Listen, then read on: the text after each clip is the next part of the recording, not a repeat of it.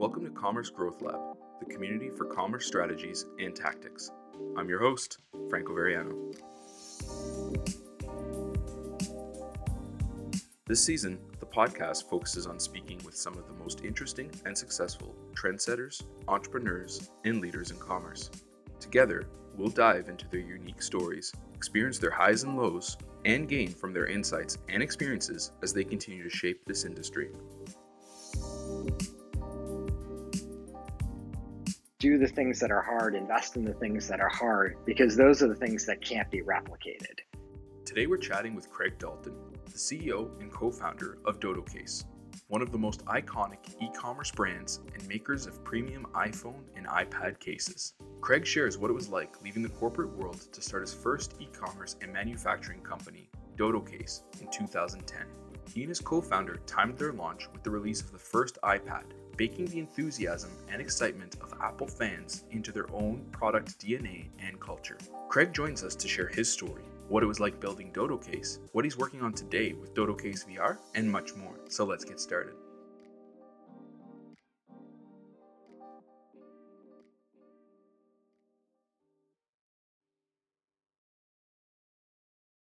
Hey Craig, thanks so much for being on the show today. Yeah, absolutely. Thanks for having me. Yeah, absolutely. It's my pleasure. Super excited to have you on the show to talk to us about your experience building businesses, the first being Dodo Case and now with Dodo Case V R. But before we get into that, can you tell us a little bit more about yourself?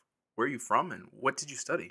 Yeah, you bet. So I grew up on the East Coast with English parents. I lived in New Jersey and Massachusetts, and I went to school undergrad at American University in Washington, D C, where I studied international business and French. And then much later went to the U C Irvine Graduate School of Management, where I earned an M B A. That's really cool. And so can you talk to us a little bit more about your career in, in business before you started and launched Dodo Case? What were you focused on and what were some of the lessons that you learned from this phase of your career? I actually have a rather interesting journey into business. While I pursued a business degree, I also began bike racing in college. And in my early twenties, I focused my energy on bike racing and working in the bike industry.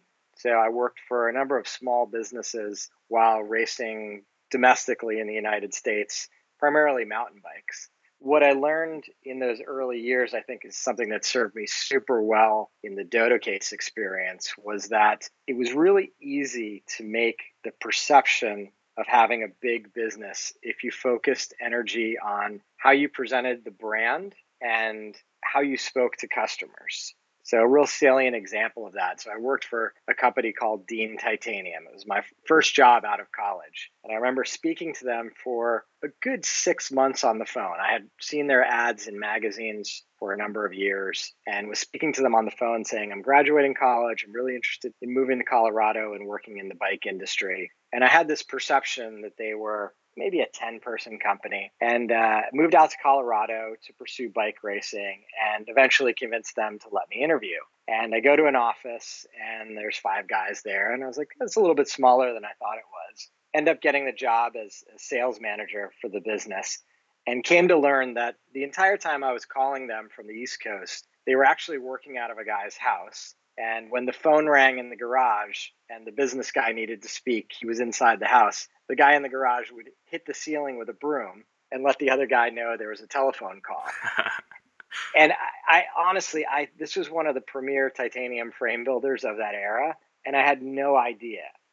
And it's simply because they recognized in order to create confidence in the brand, the aesthetic of the brand, the way it was presented in the in the marketing that they were doing needed to be strong. And the way they presented themselves on the phone needed to seem like they had more people involved. So it's a really interesting lesson to learn right out of college that you can really shape people's perception of what it's like doing business with a company simply by how you present yourself.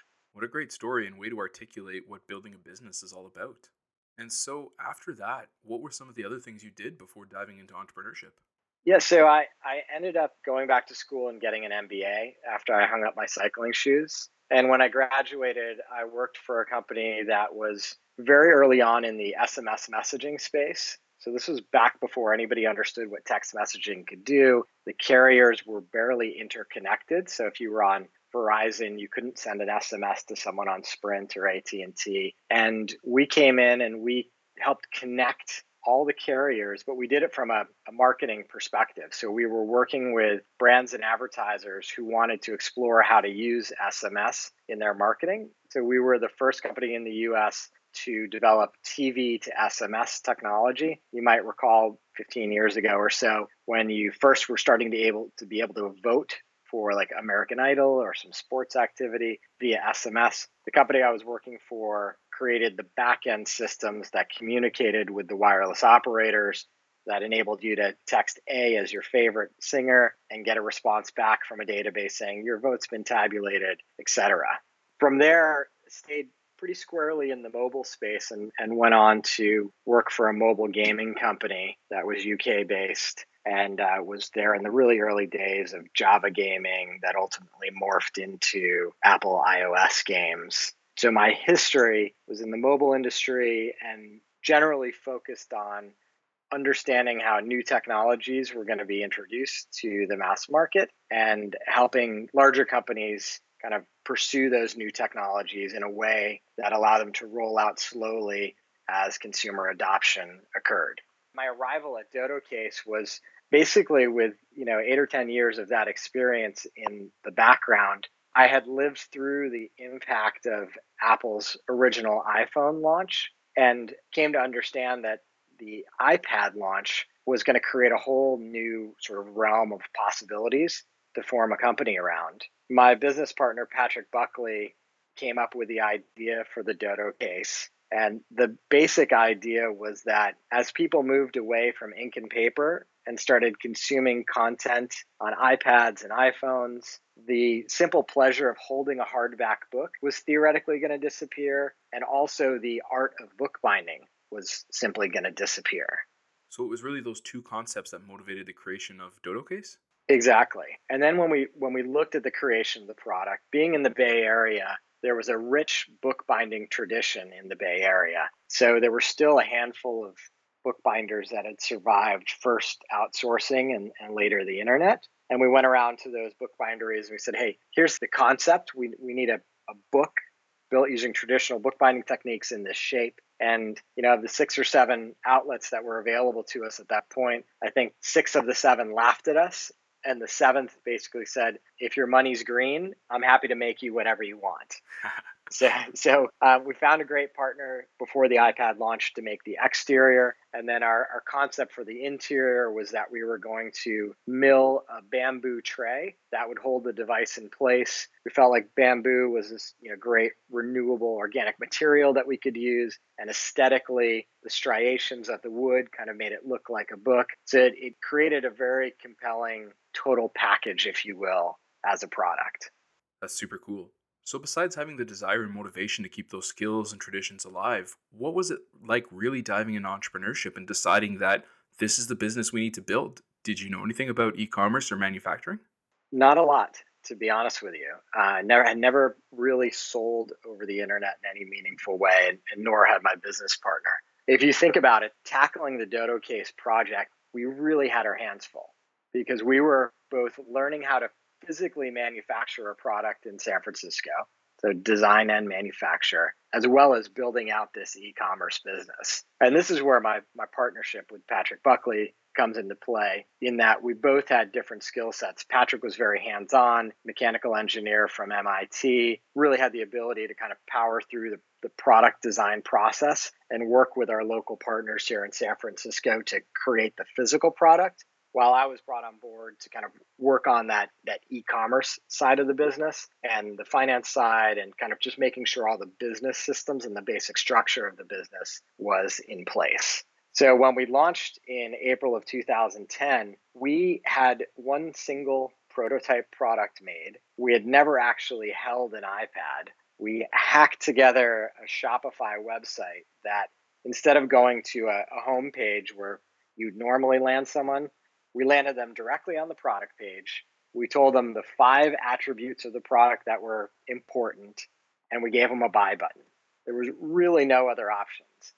And we we launched the day the iPad launched, and we had gone out on Craigslist, and in ten different markets, we had put an ad up that basically said, hey, if you're looking to have fun at Apple's iPad launch, keep in mind, like, the iPhone had gone through a couple generations. So people knew that if you were an Apple fanboy, these were fun, almost festival-like environments to be in. So we were leaning into to that notion. And we basically said, hey, here's our product. We're made using traditional bookbinding techniques in San Francisco by hand. We'd love for you to hand out coupons for us. And if any of those coupons translate into a sale, we'll pay you a commission after the fact. And so we managed, believe it or not, with that basic skeleton of an offer to get ten people in ten different major market cities in the United States to go out and stand in line while people were lined up for their iPads and ju- just hand out a basic flyer and talk to people. That's amazing. And you spoke to a few of the challenges in the early days of e-commerce, but what was it really like growing the brand name in the months that followed this first iPad launch? Yeah, one of the things we often talk about is the critical importance that Apple played in our launch strategy. Apple launches in those years were built-in marketing activations. And you, you really can't find that in any other community, that sort of density of enthusiasm around a product. So it really played into our favor. And our, our strategy was, you know, we had a good understanding of Twitter and Facebook back then. And we knew we wanted to be very transparent as a business. And we knew we had something very unique. So if you think about the case market in general, they were generally products that were made offshore with customers having very little understanding of the backstory or the artisans that were making these products. So we really leaned into that in the early days. And because of the scale or challenges in scale we had in manufacturing in San Francisco, we always had a backlog of orders. So an interesting thing happened back in twenty ten was that the scarcity or the difficult time that people were having getting our product meant that people were tweeting or posting on Facebook about our product more so than they would had if we had sent it to them immediately. We had customers triangulating on their own publicly and en masse where we were order number wise to try to get a sense for when their order would come out. Because we were sort of exponentially improving our manufacturing skills, we had this six-week window where we said, we're going to ship your product to you within six weeks. And we got very, we got all the way to the end of that six-week window at one point and then started drawing it back. But customers would triangulate and they'd say, oh, order number one, two, three, four, five is shipped. Therefore, you know, my subsequent order should be coming out soon. And it was amazing to see people tweeting about that stuff.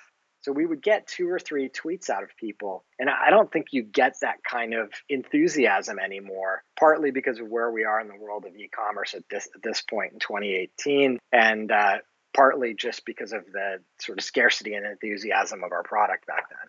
Absolutely. And going a bit deeper on that, while circling back to one of the first points you made about creating the perception of a bigger company, what else did the small Dodo Case team do to create that customer affinity for the product and brand in those early days? I think one of the, the biggest things that we did back then, and this was probably in the second month of our existence, was we hired a freelance branding consultant to help codify the Dodo Case brand. We recognized that we had chosen a great name and we had a great story behind it, but our logo and word mark were not scalable in multiple directions, meaning they weren't going to work well on the web and on t-shirts and on the product. And we really needed to codify that. So we engaged with someone and we went through a process. We talked about our influences and brands that we admired that helped kind of codify what we were doing. And the gentleman created a mood board and we kind of continued to narrow down on how we wanted to present Dodo Case. So we ended up at the end of that exercise with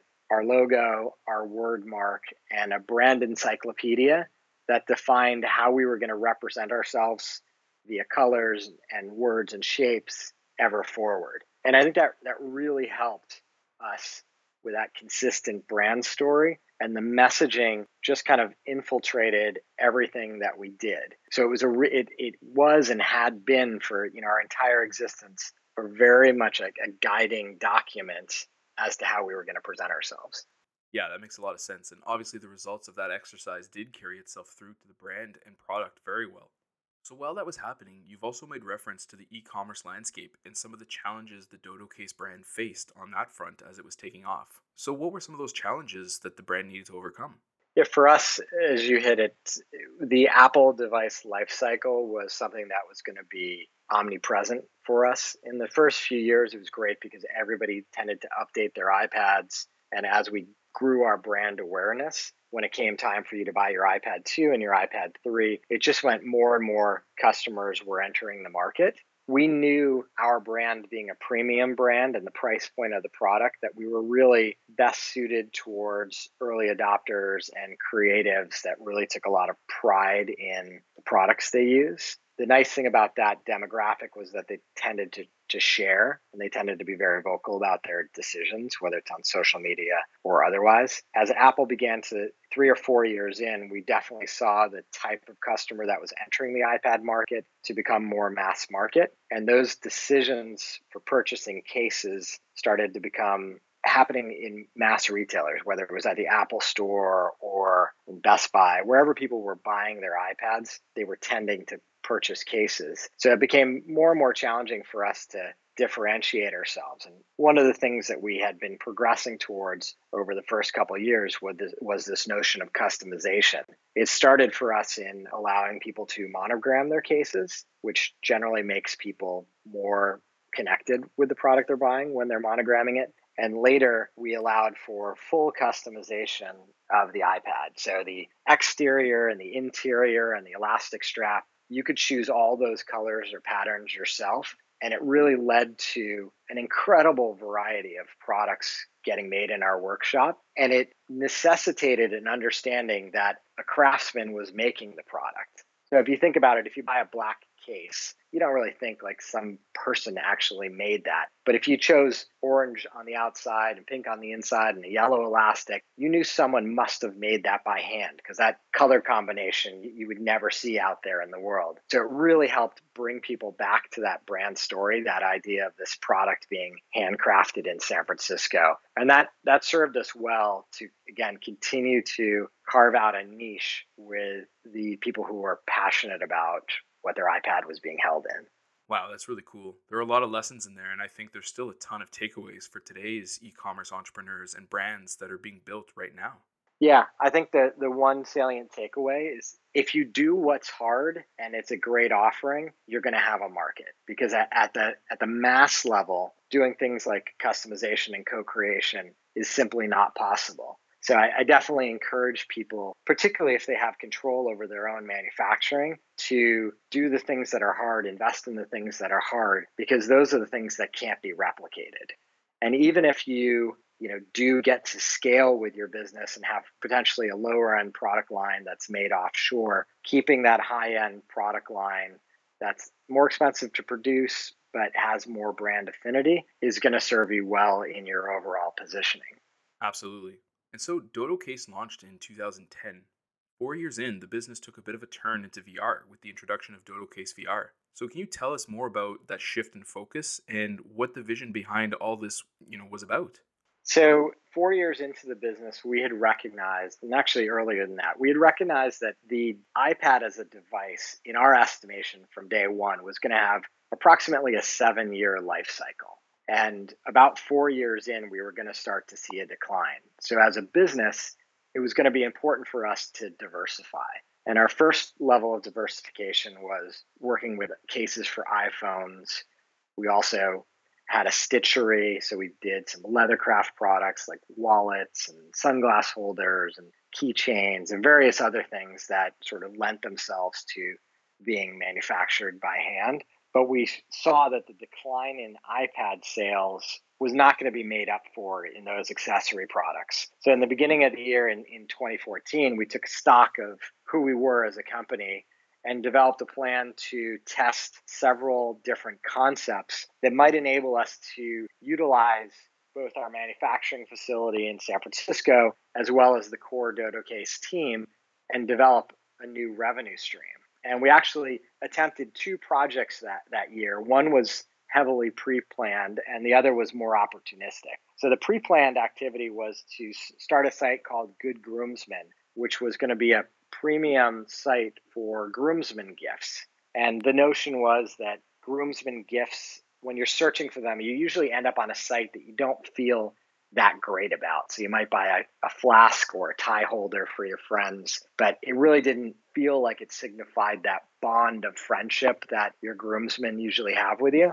So we, we launched that site a little bit late in the wedding planning year and got it off the ground and felt pretty good about it, but it failed to get the traction that we were looking for. The second thing that we did that year, because we had been a, a partner with Google doing cases for Nexus phones and tablets, at the Google I O conference, they announced Google Cardboard, which was a cardboard virtual reality viewer that you dropped your phone into, had two lenses, biconvex lenses, and running certain three sixty video or virtual reality applications, you could have a V R experience on the mobile phone in your pocket, as opposed to having a fifteen hundred dollar Oculus Rift or H T C Vive setup connected to a home computer. This was an entirely opportunistic endeavor for us. We basically saw that this Google Cardboard exercise at this conference was sucking all the oxygen. So no matter what else they announced at that conference, people were talking about how cool was it to put your phone in this cardboard box and have this rad experience. So what we did is we we put up a product page and we basically said, hey world, if you weren't one of the people at that conference who got one of these free V R viewers and you want to buy it, we'll make it for you. Much like our experience with the iPad, we knew that timing was everything. We knew that we couldn't wait. So we put up that web page, we started taking orders, and then we figured out how to build it later.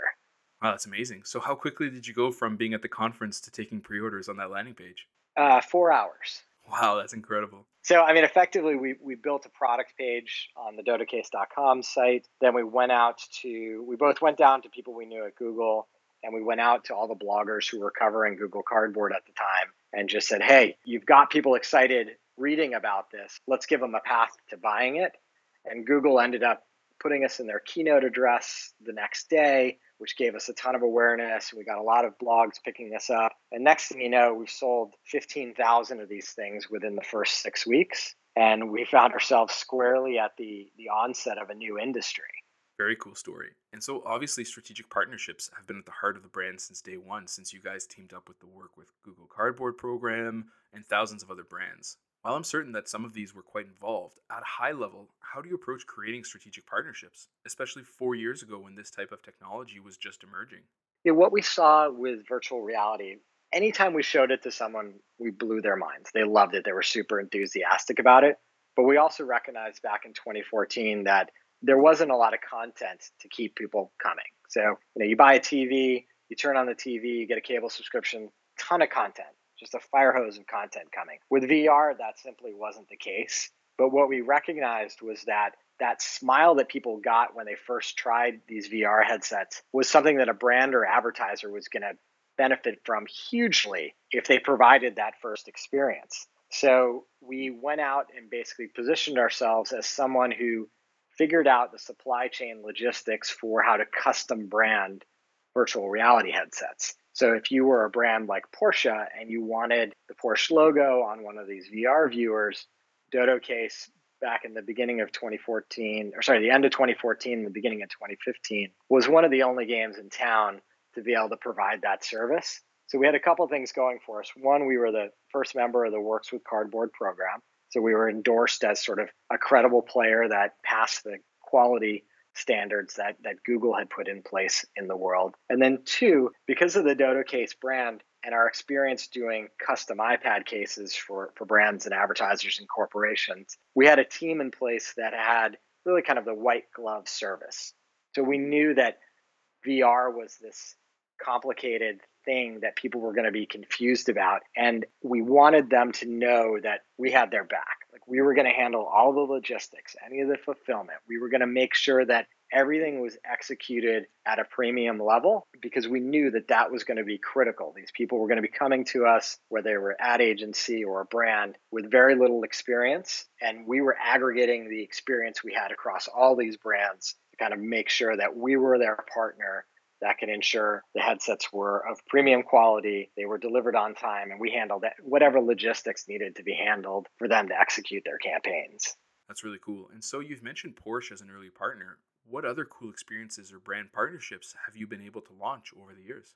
Yeah, there have been a ton. We've worked with Tom's Shoes and A T and T to help Tom's Shoes consumers see their giving program in real time. So they basically filmed some of the shoe giveaways they were doing in South America, and it enabled people to kind of consume that content. If you haven't tried V R yet, it's really amazing how immersive you can get in the content. You really feel like you're there. There's something very dramatic that happens when you're in a three sixty degree video versus a, a two D video. So it's really powerful when you're trying to emote what is going on, and you wanted people to be emotionally connected with the content. So I like that project. We've done a ton of work in the automotive industry. We mentioned Porsche, but we've worked with Toyota and Lexus and Mercedes and, you know, I think pretty much all the major car manufacturers. And it's fairly natural when when these guys have access to, whether it's racetracks in Germany or driving experiences with professional drivers, it's just a really great way to kind of get in the car with people. And then finally, I'd, I'd mention just sort of categorically,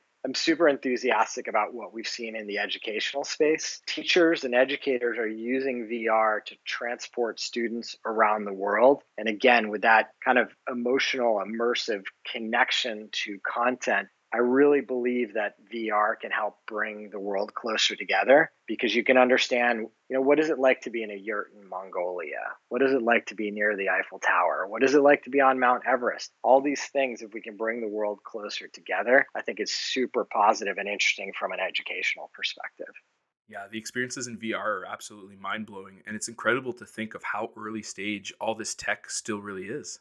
Yeah, our business, you know, the premise was that, hey, if it's really early days on the consumer side, let's build out a, a robust B two B virtual reality business while the consumer V R business kind of comes along more slowly. So in the background, we developed a viewer called Smart V R, which is the world's first premium pocket virtual reality viewer that works with Android or iOS. So it's a small size device. It's about the, the size of an iPhone five that unfolds, and you can slot any size phone in there and have a V R experience. So if someone sends you a clip or shares a three sixty video with you, you can have this in your pocket and, or in your bag and use it whenever you want and put it away. Our focus has always been around short form content, so really snackable V R experiences, sort of one to three minutes. And we like that our, our products are shareable. So if you, if you have access to some V R content, you're sitting with a friend, just hand it over to them, have them take a look, and then put it away. It's not the same as the home-based systems where you're really immersed with, you know, the V R goggles, and you're typically in a longer form solo experience. We really see a world where that exists, but it's also complemented by these more snackable mobile V R experiences.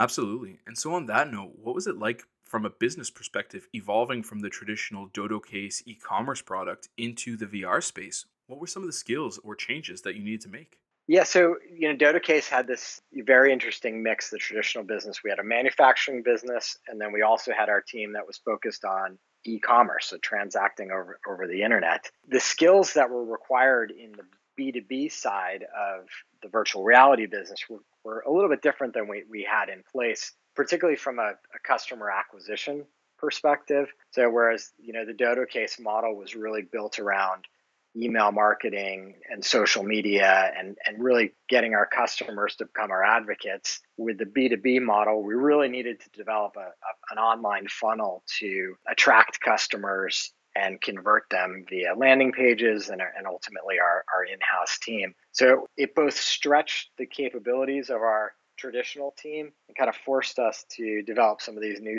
skill sets in, in customer acquisition using S E O and AdWords and, and different other sort of tactics to try to make sure that when people were investigating the world of V R, they were coming to Dodo Case. Yeah, it's really cool to hear about this transition. So what's next for you in Dodo Case V R?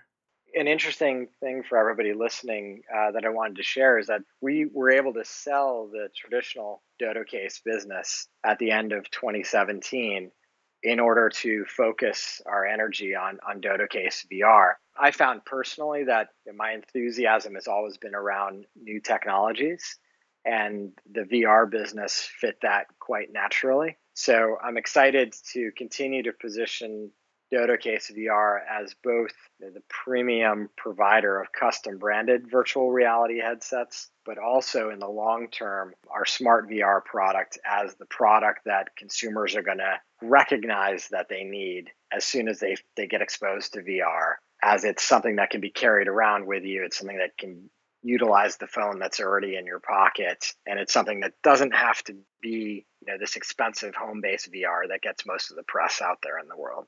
That's really exciting. Congrats. I'm looking forward to seeing what you're able to achieve with this focus on Dodo Case V R. Thanks. Yeah, it's going to be exciting. I'm really excited about, about twenty eighteen for V R, and super pleased that the Dodo Case traditional brand is is continuing on.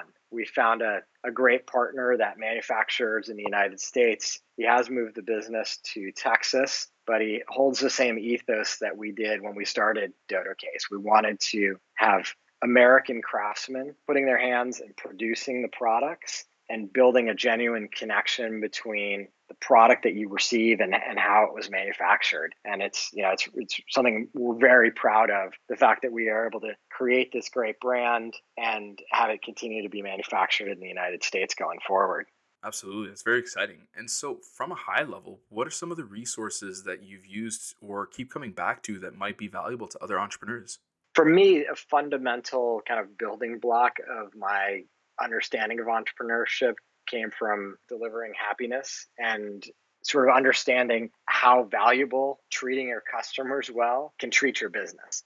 I think it, it sort of sometimes get, gets overlooked that you want to be treated well every time you deal with a business. And if you do get treated well, you tend to talk about it. And that's super valuable, really inexpensive marketing. And then the, the second book I really like is, is Getting to Yes. And it's a book on negotiation. And while it's it's played a minor role in, in some of the things we've done at Dodo Case, I just think it's a great read. It talks a lot about game theory and different things that people are going to be considering, and helps you kind of get out of your own bias when talking to someone else and negotiating with them. So I really enjoyed that book. And then the last couple of years I've had a commute and started to listen to to podcasts a lot. And I think there's a lot of great entrepreneurship podcasts like this one that people should be listening to. I love uh, How I Built This, an N P R product, and then also one called The Build Cycle. And The Build Cycle focuses more on entrepreneurs in the adventure space, so whether it's cycling or backpacking.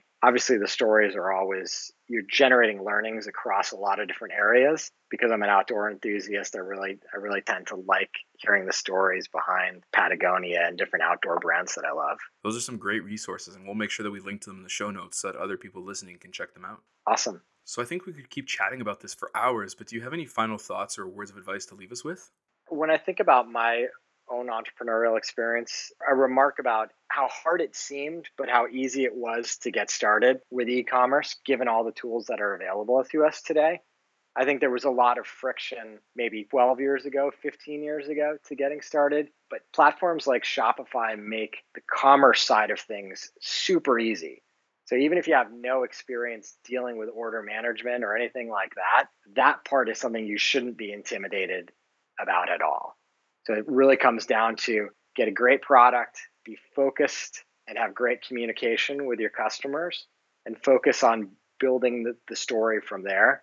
I'm very much excited about bootstrapped businesses. I think there's a lot people can do if they just get off the ground and start something. And you learn a lot along the way. We took a lot of lumps back in twenty ten when we were figuring things out, but nothing was unrecoverable because we always put the customer first, and we always sort of built a little buffer in in terms of our delivery schedules. And, uh, you know, it was a great experience doing what we did, and continues to be a great experience, you know, continuing to build the Dodo Case business. Yeah, absolutely. Great insights. Craig, thanks so much for taking the time to speak with us today. It was awesome to have you on the show.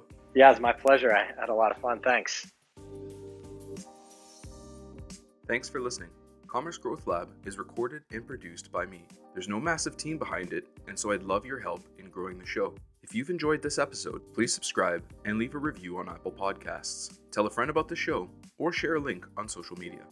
Find out more about the show, our guests, and everything commerce related by visiting our site at w w w dot commerce growth lab dot com. Follow us on Twitter at comgrowthlab, that's com with two M's, or join the community on Facebook at Commerce Growth Lab. We couldn't do the show without your awesome support, so thanks for listening.